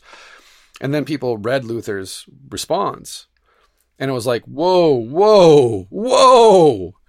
What is this? This is not a polite academic debate. Yeah. Yeah. Back down, is- man. Right. This is this is Luther. At, I mean, he's violent, man. He's going for he's cutting heads, hmm. not playing around. So it was in this confrontation, his confrontation with Luther, his diatribe on the free will, which generations have interpreted as humanism's programmatic repudiation of the Reformation, that the outstanding Bible scholar was more scholastic and medieval than ever before. Hmm. His treatise was oriented toward the past. It was extremely conservative in its rejection of public discussion, of unauthorized, untried, and hence unacceptable solutions and biblical interpretations, such as the doctrine of the free will. keep it private, keep it Latin, keep it academic. Well, this is kind of like um, the joint declaration on the doctrine of justification, right? Where Right. you've got uh, largely Roman and liberal Lutheran scholars Yeah. together saying, you know what, guys, it's just kind of complicated and we're kind of tired of this argument. So we're going to just kind of get along now. Um, Right. We know that the words kind of mean different things, but we'll deal with that. Theologians, Ivory Tower, whatever, um, and then you know, but for all intents and purposes, you you know Lutherans largely are the ones who gave up everything. You Lutherans, um, you know, you really do agree with us as Roman Catholics. You just you Right. know you have a, a slightly different thing. We just won't re- we won't define grace or justification, Yeah, just trust us. Just trust us. and we'll us. ignore Trent, and we'll ignore the Lutheran confessions, and I mean, Rome did give that up. They did give up Trent in a way, um, but Vatican II had already done that, so that was okay. right. Yeah. But nonetheless, it's yeah. Those debates started in the fifties between Luther, the Lutheran Roman Catholic dialogue started in the fifties, and I think a lot of what that was was fatigue for sure, like Oberman points out about mm-hmm. Erasmus, but also a bunch of guys who have been at it for so long and they're looking down the barrel of their mortality now. Yeah. Well, it's coming right out of the Second World War. Right. And- it's like, what's my legacy at the end of the 90s mm-hmm. versus in the 50s and 60s and 70s? And you're saying to yourself, I'm great. I'm going full steam. I'm at the peak of my intellectual and physical powers. Yeah. Let's do this let's throw down versus again i i know most of the guys that were involved with those conversations because i was in that circle that ecosystem at the time. Mm-hmm. A lot of those guys were in their 60s Yeah. and 70s and have been at that table a long time. And i think they were just look they were literally they're looking over their shoulder and saying what's my legacy what do i have to leave to the church All we're saying is let's give peace a chance. right and there were certain bishops in the elca who just wanted the key to the vatican uh, washroom Yeah. Let's not go there. It's kind of a uncomfortable place right now. it's a status thing Nobody wants to go to the Vatican at the moment. No, no, no, no. Except the guy who's like measuring up the chair because he wants the job. we're like, what are you thinking? right, exactly. are you sure? it hasn't gone well for the last two guys. Uh, Yeah, no kidding, huh? yeah. So that's yeah, but that's a good analogy or a good point of comparison because the JDDJ, as soon as it was published, was ref- refuted by both sides. Yeah. Roman Catholics and Lutherans went, "What are you doing? Hmm. This is ter- this is a dumpster fire." By the con- more conservative elements on both sides. Anyway. Yeah, by both sides. Yeah, and even those who were at the table, like um, uh, was it Carl Peter and Gerhard Forde? I think it was Carl Peter was the Roman Catholic. Somebody correct me if I'm wrong. I think it was Carl Peter and then Gerhard Forde both objected because of the lack of definition. Wow. In fact, they went together and they co-authored a journal article that repudiated the entire um, JDDJ. We're still getting Document. we're still getting articles refuting JDDJ. But Right. Yeah, you know, we're Lutherans. We'll catch up eventually to what's going on today. But it but it's an Erasmian kind of um, Very much so. Right. approach. Let's try and find the middle ground. Let's try and avoid conflict. Let's have a polite academic debate and come to some sort of middle ground, some high ground, like I said, and then say, all right, good. This is settled for now.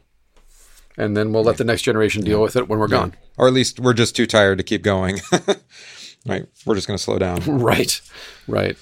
Yeah, It's time to retire. But, go to our uh, lake house. Unlike Luther, Erasmus was, however, modern in that he placed his hopes in a long future. He believed there was enough time for a re education of the elite to produce a gradual ethical change. There it is. The medieval, quote, mirrors for princes, the political textbooks of that time, would have to be rewritten to suit governmental and cultural leaders of a bourgeois society.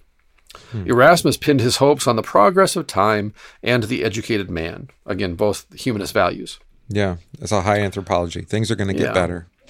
The best defender of the loftiest interests, whose innate, ineradicable striving for self actualization is purified by God and then finds consummation in true piety. That that in a nutshell is Erasmus's entire program. Mm-hmm. Like Oberman is perfectly summed up.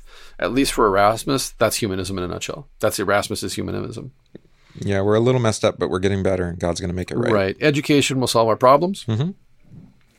Uh, we just need to rewrite the textbooks. And then once our leaders and our academics get on the same page, we can educate the laity and we can move into a brighter, better future. Yeah. It's almost um, like Self actualization. it's almost like Zionism or really just um, when I say utopianism in a way, Mm-hmm. right? Absolutely. We can get there. We just got to try. Right. Right. It's there. It's out there just waiting for us. It's actually already in us, even right? There is that too, right? It's it's self we're self actualizing what is already inherent within us. It's there. We just have to kind of get all the cruft out of the way. Name it and claim it, baby. yeah. So, for from Erasmus's perspective, Luther was im, Luther was impatience personified. a monk who would listen to no one, who had not learned from history, and threatened the cause of piety and education by casting doubt on man's moral disposition and perfectibility. A thing done well cannot be done quickly, as the saying goes. Yeah. yeah. Luther is more slash and burn, right? He really is. Death, resurrection, we might say. Um, I was going to say, when I look into the well of history, I do often see myself. it's it's not quite anarchy because the scripture is uh, is sole rule and norm, right? Right. So it's not without Yeah. order, um, Right. but it does come off being very chaotic. it, it does look like a kid writing on all the walls. That's right. He just doesn't care. Right. but again, uh, like I referred to, Erasmus really does look at Luther as this kind of snot nosed upstart. hmm Right. It's like, who are you? You know, again, age a little bit, get some seasoning, mature, then step up. But if you had a But nose Luther- like Erasmus, ah, just, right? I don't know. There's a picture in, in Oberman's book, in case you're wondering what he's referring to, uh, by Hans Holbein the Younger of Erasmus. And he definitely has the Greek nose, which was very important for art. Mm. The Greek the Greek nose was a symbol of wisdom Oh, I didn't know that. and learning. Yeah, absolutely. Yep. So the Greek nose, super important. The Greek nose. Yeah, Yeah, he's gonna type this. I'm right. That'll be in the show notes. yeah, hopefully I got that right too. But I'm pretty sure that yeah, the Greek nose, Yeah. very important. Either that or he's he's actually from Scotland, not from right. Netherlands. Oh, that's good. But uh, yeah, you can check out Hans Holbein the Younger has this wonderful painting. Oh, yeah. of it. Oh, I can the actually Greek link nose, to the shape, picture. meaning. Yep, that. there it is.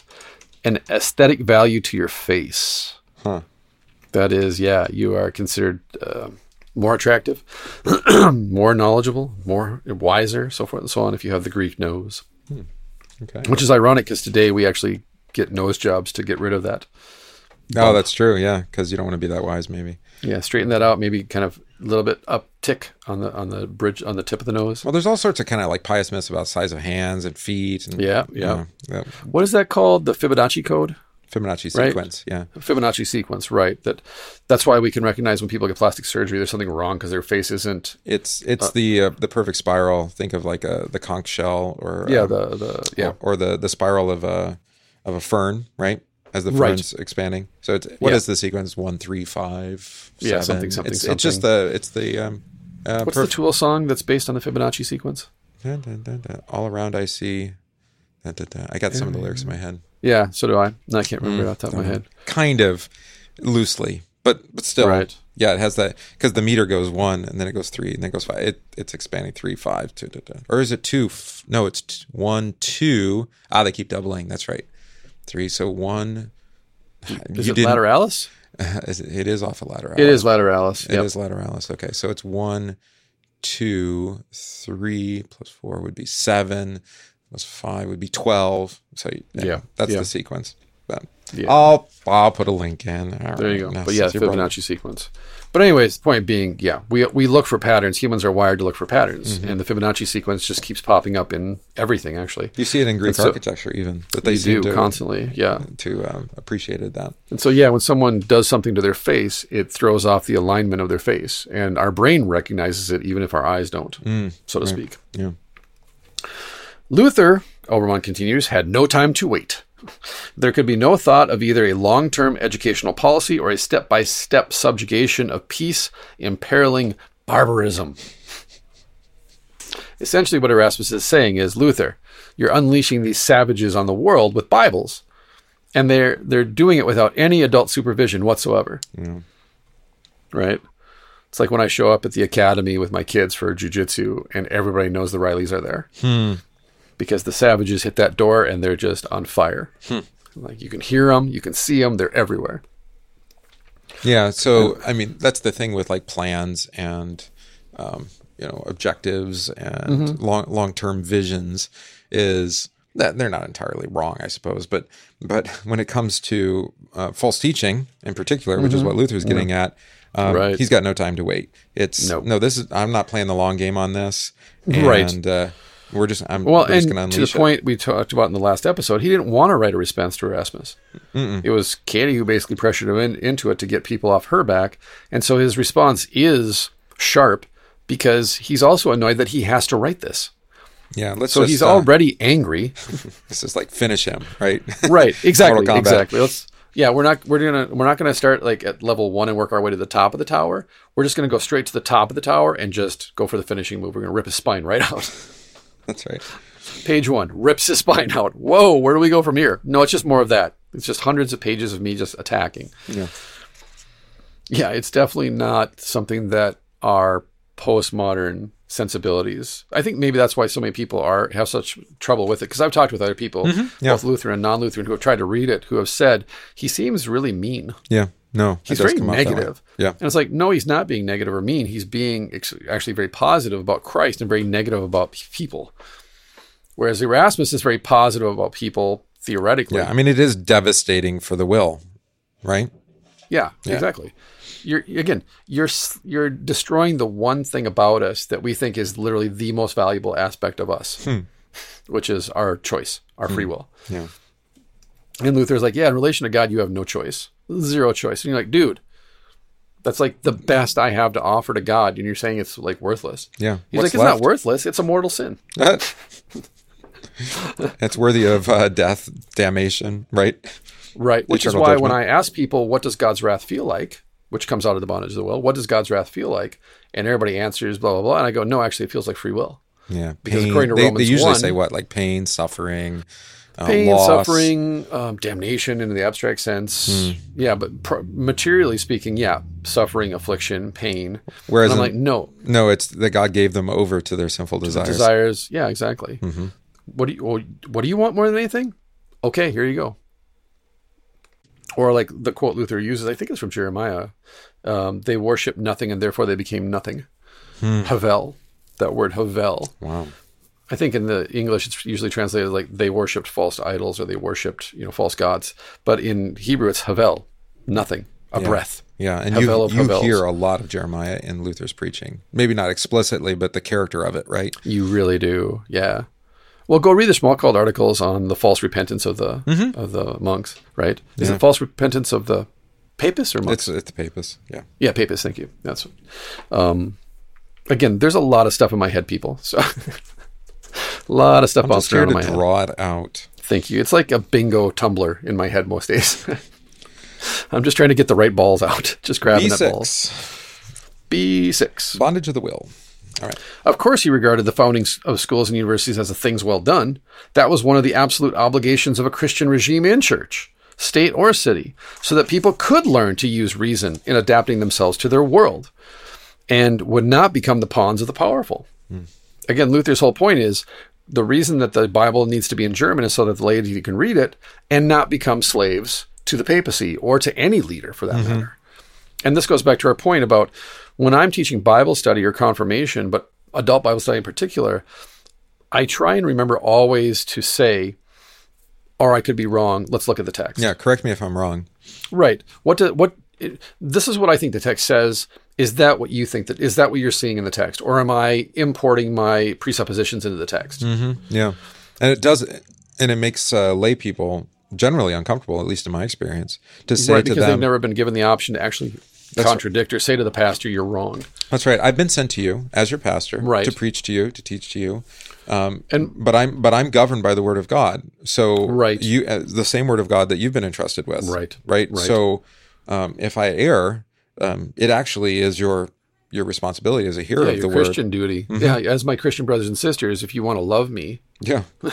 love your neighbor, is to say, "Yeah, I'm, I'm not seeing how you're getting that, pastor. Say more." Yeah. Um, but also to recognize that my office comes with the authority. I don't.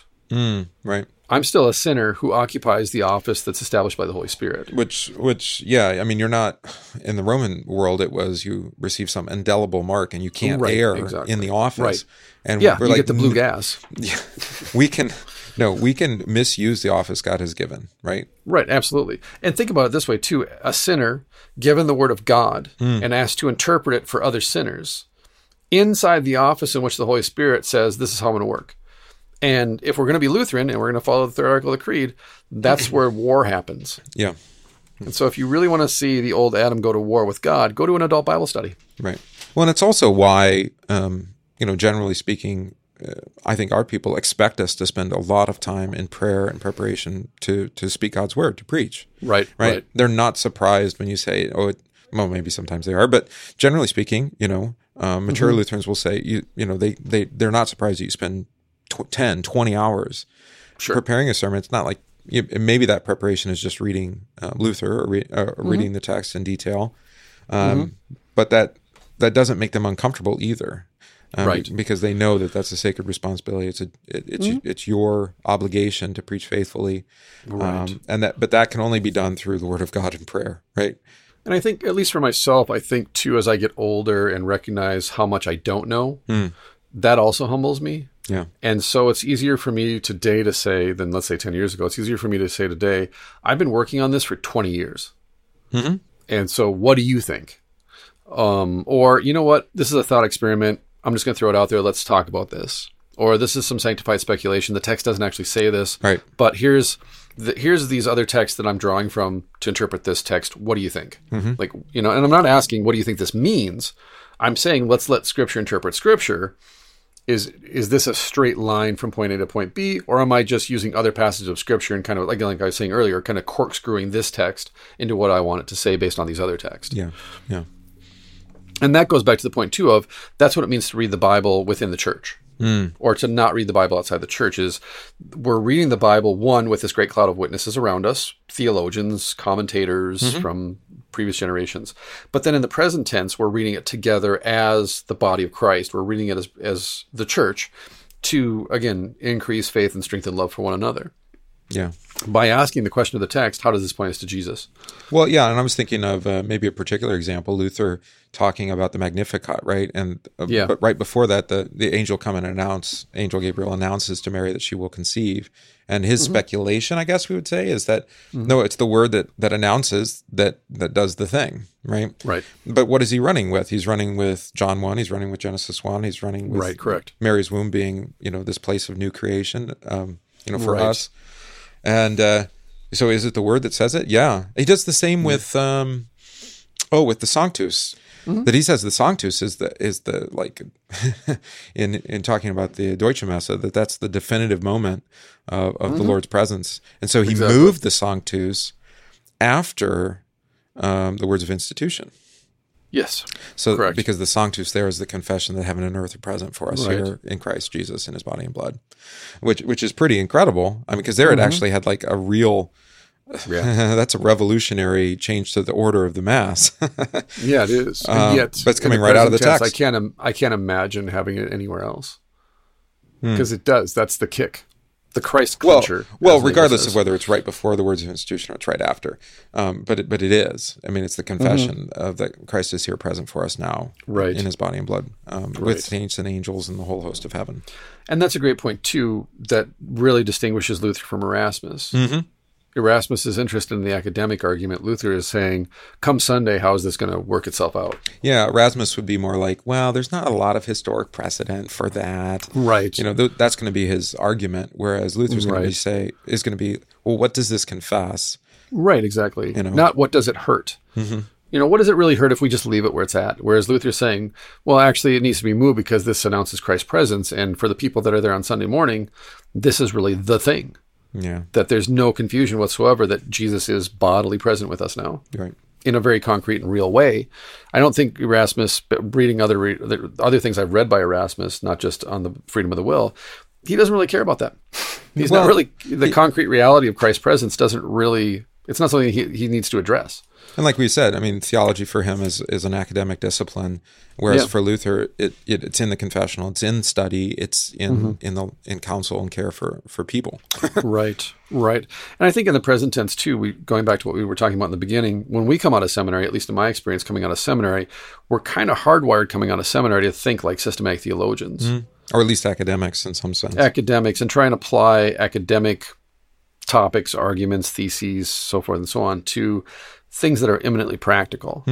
And at least for myself, uh, come, especially when I came out of the graduate program, I ran away from ministry for 10 years. So I didn't come out into the ministry when I was 26, 27, 28. And so coming out with some life experience, coming out of seminary with two kids already, coming out of seminary with a graduate degree, um, having earned a graduate degree and all these other things, having written my dissertation, having taught classes at the seminary, I thought I knew what it meant to be a pastor because I had studied it for so long. Hmm. And yet that all starts to fall apart when you get into the parish because people go, yeah, I'm not convinced. Hmm. Or, yeah, I don't believe that. And you're like, you have to believe that. It's in the Lutheran confessions. Hmm. Nah, I just don't. No, And you're like, but but you have to. it's like, no, I don't. It's not. It doesn't apply to my life. yeah, and this plays out when you ask somebody, uh, "What does it mean to be Lutheran?" Right. and you probably get as many answers as there are people in the room, or even Christian for that matter. right. And that's what Luther is struggling with too. He understands that. He hears confession. He's visiting parishes, doing all these things, especially in 1525, 26, 27, the Saxon visitations and so forth. People are coming back to Wittenberg going, um, Do you know how bad it is out there right now? Whereas Erasmus is saying, Oh, well, what we just need is to educate them. if we educate them. Um, there were the critical social theorists, this this think tank, and that came out of Frankfurt in before the Second World War, and they were primarily Jewish um, intellectuals, and they believed that with enough education, people would reject um, socialism, democratic Really? socialism. Okay. yeah, and obviously that didn't turn out to be the case. Um, I think uh, Albert Camus or Marcuse, Herbert Marcuse came out of the critical, the Frankfurt School. And a lot of those guys fled Germany, obviously, because they were Jewish, and came to the United States and landed on the east or the west coast as lecturers, as academics. But a lot of them became very bitter hmm. as a consequence because they had this idea in their mind if we can just educate the German people, they will reject Hitler and what he is proposing and yet it's the more they wrote, the more they published in newspapers, the more they they paraded their ideas in front of people. It was just silence. Like people just didn't care. And there's a lot behind that. I mean, again, Hitler picked up the economy and, and got people to work again, and there was German nationalism that he was stirring up, and all these different things. He was a skilled rhet- yeah, rhetorician. He was incredible public speaker. All of these things working against the the critical social theorists. Um, and so, yeah, it made them very bitter because they expected that, yeah, I'll just educate people and then they'll understand why he's wrong and, and they'll reject it. But I mean, it was a practical revolution, is what happened. Right, It, right. it wasn't an academic revolution. And and when I was learning about the Frankfurt School, it, it reminded me a lot of Erasmus's argument hmm. of we just need to educate people, and once they're educated, they'll be more moral and they'll reject evil, and they'll they'll recognize the human potential for good and be a self you know and want to be self actualized. Mm-hmm. It didn't work out that way. Yeah, and you still see that play out uh, in modern education, right? If we only give Mm-hmm. People the right set of knowledge, then we'll uh, country Yes, will thrive, yes. and and it will be peaceful and prosperity and all the things that we want. Yeah, it it doesn't work. And yeah, it doesn't quite work out that way, you know. And you, so then you you see it. In some cases they flip it and they say, well, now we're going to teach character, right? Right. And for Luther, the purpose of education is to make better Christians, so to speak, quote unquote, better Christians, the sense of do you know what you believe? Mm-hmm. Do you have the comfort of the gospel of Jesus Christ? Do you know about the gifts and that they're there for you? So the purpose for Luther of doing that would be yeah, I need to have a place where kids can go, where we can teach them the basics of the faith. And in teaching them the faith, we're teaching them their letters, we're teaching them education, we're educating them. Yeah, liter- it, it's a literary education, less so than Right. like a trade or a, or a virtue Right. education. But the point is for Luther, it's to basically strengthen faith and improve, again, strengthen faith and increase love for one another within the church, mm-hmm. primarily, Christ. Versus for Erasmus, it is about improving society as a whole. Yeah, Which again, Luther is more of a charismatic reformer, and Erasmus is more of a moral reformer, and so you see the difference. And by the way, Luther thought the world was going to end in his lifetime, and therefore the urgency of what Luther does, as opposed to Erasmus, who's like, I can play the long game, whereas Luther's convinced Jesus is coming back in my lifetime. yeah, yeah, I don't have time to play around. yeah. He's Because coming. of the, the destructive force of the Turks in particular. the Turks, the plagues, mm-hmm. everything. Yeah. You know. So yeah, context matters. Context does influence our theology, whether we want to admit it or not. Hmm. What Luther saw on the horizon were the dark clouds of oh there here we go. what Luther saw on the horizon were the dark clouds of divine judgment gathering over a world nearing its end. A world fettered and enslaved in a thousand ways, that insisted on self determination before God, that dared to speculate about the meaning of history, and to speak of freedom of the will without being able to free itself from the paralyzing primeval fear of being trapped hopelessly in the cage of an impenetrable world history. All we That's are such are a rats German in a cage. sentence. Huh. Exactly. Luther and Erasmus, two realities. Not the Middle Ages versus the modern era, but two interpretations of man and history, drawn from divergent perspectives and experiences, neither of them indisputably obsolete or progressive. Hmm. Hmm. Yeah, that's a fat paragraph right that. there. It is. These are some big words. Yeah, he is. Very German. But essentially, Luther believes the world's going to end. Jesus is coming back in judgment. And why are we talking about free will when we, we can't even break out of our primeval fear of being trapped in a cage by God's judgment or you know Jesus coming back to judge us, uh, the, the Jesus of the rainbow? Well, it reminds me of how uh, CFW Walther picks up on on kind of Luther's objective in preaching, right? That we always preach for conversion every time. Right, right. You know, not presuming, not knowing, um, you know, who is saved and who isn't. That isn't the question that we're given to answer, but always Right. preaching for the justification of the sinner every time. Right. Well, and I like, um, I can't remember where Luther uses this, but I think uh, Sasse picks up on it, Nagel, I think, picks up on it, is Luther will also use the language of translation, Hmm. that Jesus translates us into the kingdom mm-hmm. Immediately, right through his with word. his word. Mm-hmm. Yeah, literally. And I think, you know, for you and I, like you were saying, as far as like doing translation work for a sermon prep, uh, we're very familiar with the language of translation and what is happening when you're translating words. Mm-hmm. And so the, the the assertion that the word of God translates us personally. personally is like he said, it's not are you a medieval or a modern, are you pre modern, post modern? but rather there are two realities at play. Hmm. There's the reality that you think is a manifestation, a projection of your mind, of what's going on in your head. And then there's the actual reality of what God creates. Right. You And are so what- baptized. You are Yeah. my child. Exactly. I, have, I forgive you. Right. And so what, what God's word does is it converts, mm-hmm. but it, it, in actual fact, translates you from one reality into another reality. And that's really what the simul is, is this double sense of reality, a double sense of the self.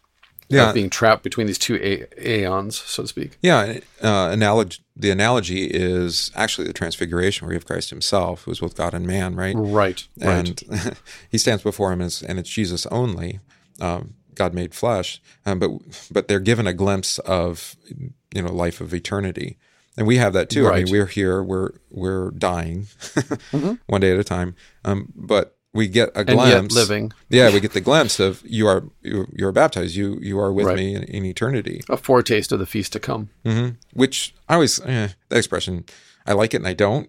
Yeah, because I know. is it I, a- I'm with you. Is it a is it a entree or is it the entree or is it actually just an Right. appetizer? No, it's not an appetizer. it's the it's a legit thing. It is. Yeah. Yeah. Yeah. Yeah, maybe just not face to face. Maybe we just need to use bigger wafers. Ooh, with Give more, everybody a bun. With with a, with a more detailed stamp on it. There you go. A, a bun, maybe like a buttered bun, like from Culver's, and then uh, everybody gets their own chalice of wine. Everyone is translated by in ecstasy. Can you imagine Midwestern Lutherans being presented with a full chalice of wine? That's and you're like, no, no, actually, this is just for you. oh, I'm sorry, this is the blood of Christ. You have to finish this before you leave. Yeah, no It leftovers. would, it would certainly make for a really rousing final hymn, Yeah, people would linger a little while probably. amongst other things. Right. I think, yeah, the whole debate about early communion would probably go right out the window at that mm. point, too. Yeah, and then then you'd you'd have to come up with this ecclesiastical designated driver scheme. Did you call Uber or what? I mean, how do we make this work? we got to get these Get people those party home. buses. have to rent a party bus. There you go. we'll drop you off. Don't worry. Leave your yeah. Instead of mailboxes by the front door, you have just the key hooks. You like just leave your keys here. Come back, get your car tomorrow. Dear listeners, if you've made it with us this long, you know that we're just joking. I hope. Right. We're absolutely 100% joking 60% of the time. oh, that's good. So yeah, that, that wraps up this section in in a Oberman on on Luther to Erasmus. But um, no, it's it's such a he he again he just has such a great way of presenting the argument and covering the history in a way that up until that last paragraph is imminently readable. Yeah, yeah, and the idea, but the idea that that we have to um, we have to kind of like interpret history, and we have to be slaves to history, even right? Um, Yeah. Whereas Luther is is very uh, momentary. You know. Yeah. This this Right. this is now the moment. This is Right. Yeah, I don't think Luther would be a big fan of those who ignore history are um, bound to repeat it. I think Luther would just be like, um, "No, we just do. yeah. Like we just do repeat history because we can't not." That's the as a scholar of of the Bible, you know, of, of the, Yeah. the history of, of God's people. Like, Right. yeah, Exactly. read Chronicles, right? I was going to say if you can make it out of the Book of the Kings or Chronicles Mm-hmm. With a with a really high anthropology, I don't think you're reading it right. And they've repented, and they fell into false god worship. And well, they went it's like when we read gods. that in the Bible study class, it, it's it, one of the things that this old lady said. I read, and they were in exile for forty years, and she's like, "Only forty years? That's a record. That's fantastic." That's so true. So true. yeah, you're like, "Wow, they that they repented fast compared to these other ones." Well done, uh, A lifetime. Yeah. a lifetime. But yeah, that's the that's the hubris of the old Adam. Of well, we're not, we laugh at them because they're stupid, and we would never do that again. And that really is the fatal error mm-hmm. of reading yourself into the Bible, because you can't look at it objectively and recognize, oh yeah, we do the same thing. Yeah. Been there, done that. Oh, We mess around with God's house. We mess around with what's on the altar. We mess around with His word. We, the priests mess around and take the best, the first fruits and the best fat for themselves. mm-hmm. We're constantly monkeying with God and with His word and mm. with His His prescriptions. Mm-hmm. And I think that's the, the the old Adam's whole project is we'll take whatever God says descriptively and turn it into a prescription, mm. prescription, and then we'll take whatever God says prescriptively and turn it into a description. Mm. And that way we can say, like, God said you're supposed to do that. He commanded it. Did he really though? Or is it more just a description of what he, you know, it's more like, again, it's not a rule so much as it's a, a set of principles. a nice idea. It's a nice idea. Versus, well, you really should do it this way. That means that we absolutely must do it that way forever now. Hmm. That's right. Yeah, that's it's just constant. Because again, did God really say? And the fruit was desirable to eat. So We like knowledge.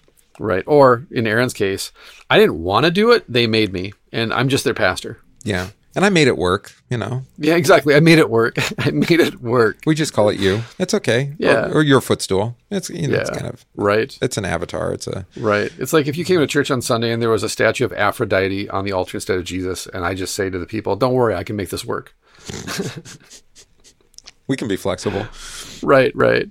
I'm sure I can draw an analogy to Jesus hmm. out of this female. No, I don't. I don't think that's a good idea, Pastor. No, we just put Mary on the side instead. There we go. Yeah. Oh, you naughty boy. But anyways, I, I have nothing else to add to that this week. Uh, that's a good section. Uh, go check it out. Again, we started on page 215. Yep. Went through page 218. Luther, God between God between man and the devil. Luther, man between God and the devil.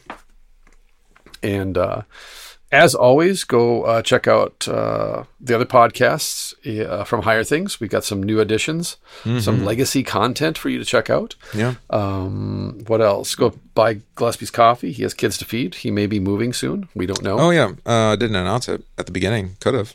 Yeah. No one listens to this podcast, so feel free. And we're 136 into it. Well, by the time you listen to this, who even knows what will be true anymore at that point? But uh, yeah, Right. No, I I said may. a, received a divine call. maybe moving, maybe not. We'll see.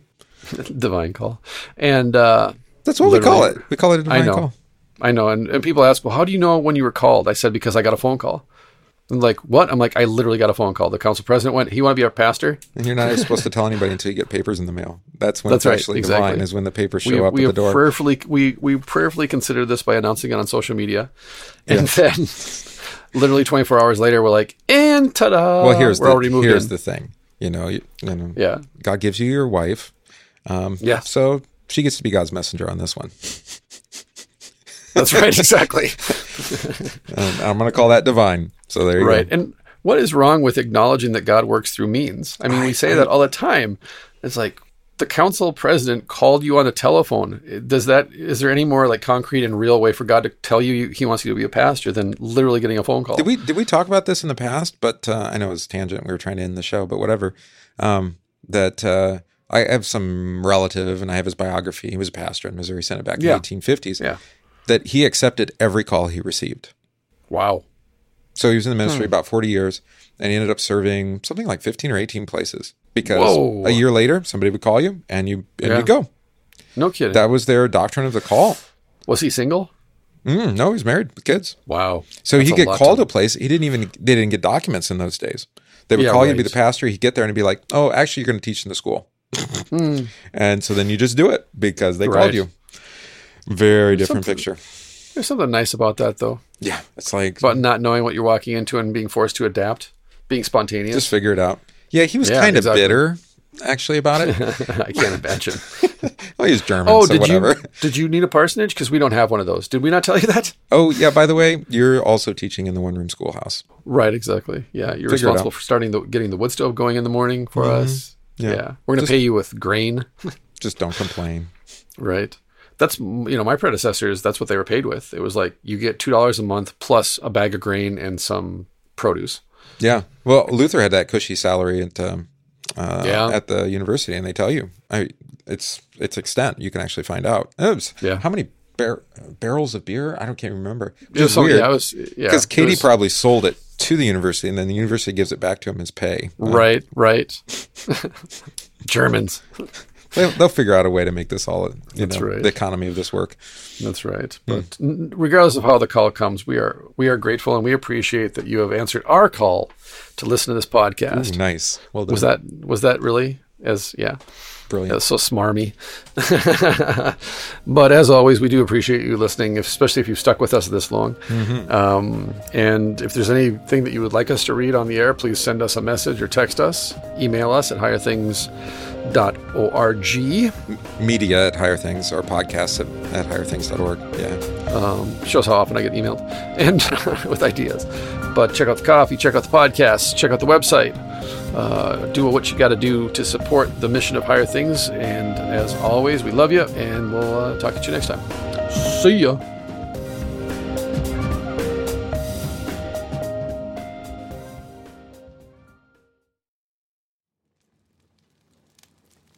You summoned me, Dr. Frankenstein? Indeed, I did, Igor. I wanted to tell you that I'm retiring from the business of monster creation to do something that requires even more genius. What's that, Doctor? Coffee roasting, Igor. There are so many wonderfully complex variables to busy my intellect with. Try the end product, Igor. It's brilliant and delicious. Not bad, Doctor. But have you considered just ordering your coffee pre roasted? Preposterous, Igor. No one else has the scientific attention to detail that this enterprise requires. What about coffee by Gillespie? Coffee by Gillespie? Christopher Gillespie is a master at selecting high quality specialty coffee beans that are as sustainable as they are tasty. And to roast them to their finest, he uses traditional techniques combined with the latest technology. Something a scientist like you should appreciate, Doctor. Indeed, indeed. But the coffee, Igor, is it any good? Everything about Coffee by Gillespie is done with taste in mind. Gillespie even ships your coffee directly to your address, so it doesn't lose its delectable flavor sitting on the store shelf. You've convinced me, Igor. Coffee by Gillespie clearly has me beat for coffee know-how. Where may I get some? Just go online to gillespie.coffee and order any time. Let it be done, Igor. But opt for the decaf. Frankie can be a handful when he's had too much caffeine. Coffee by Gillespie. It's brilliant and delicious.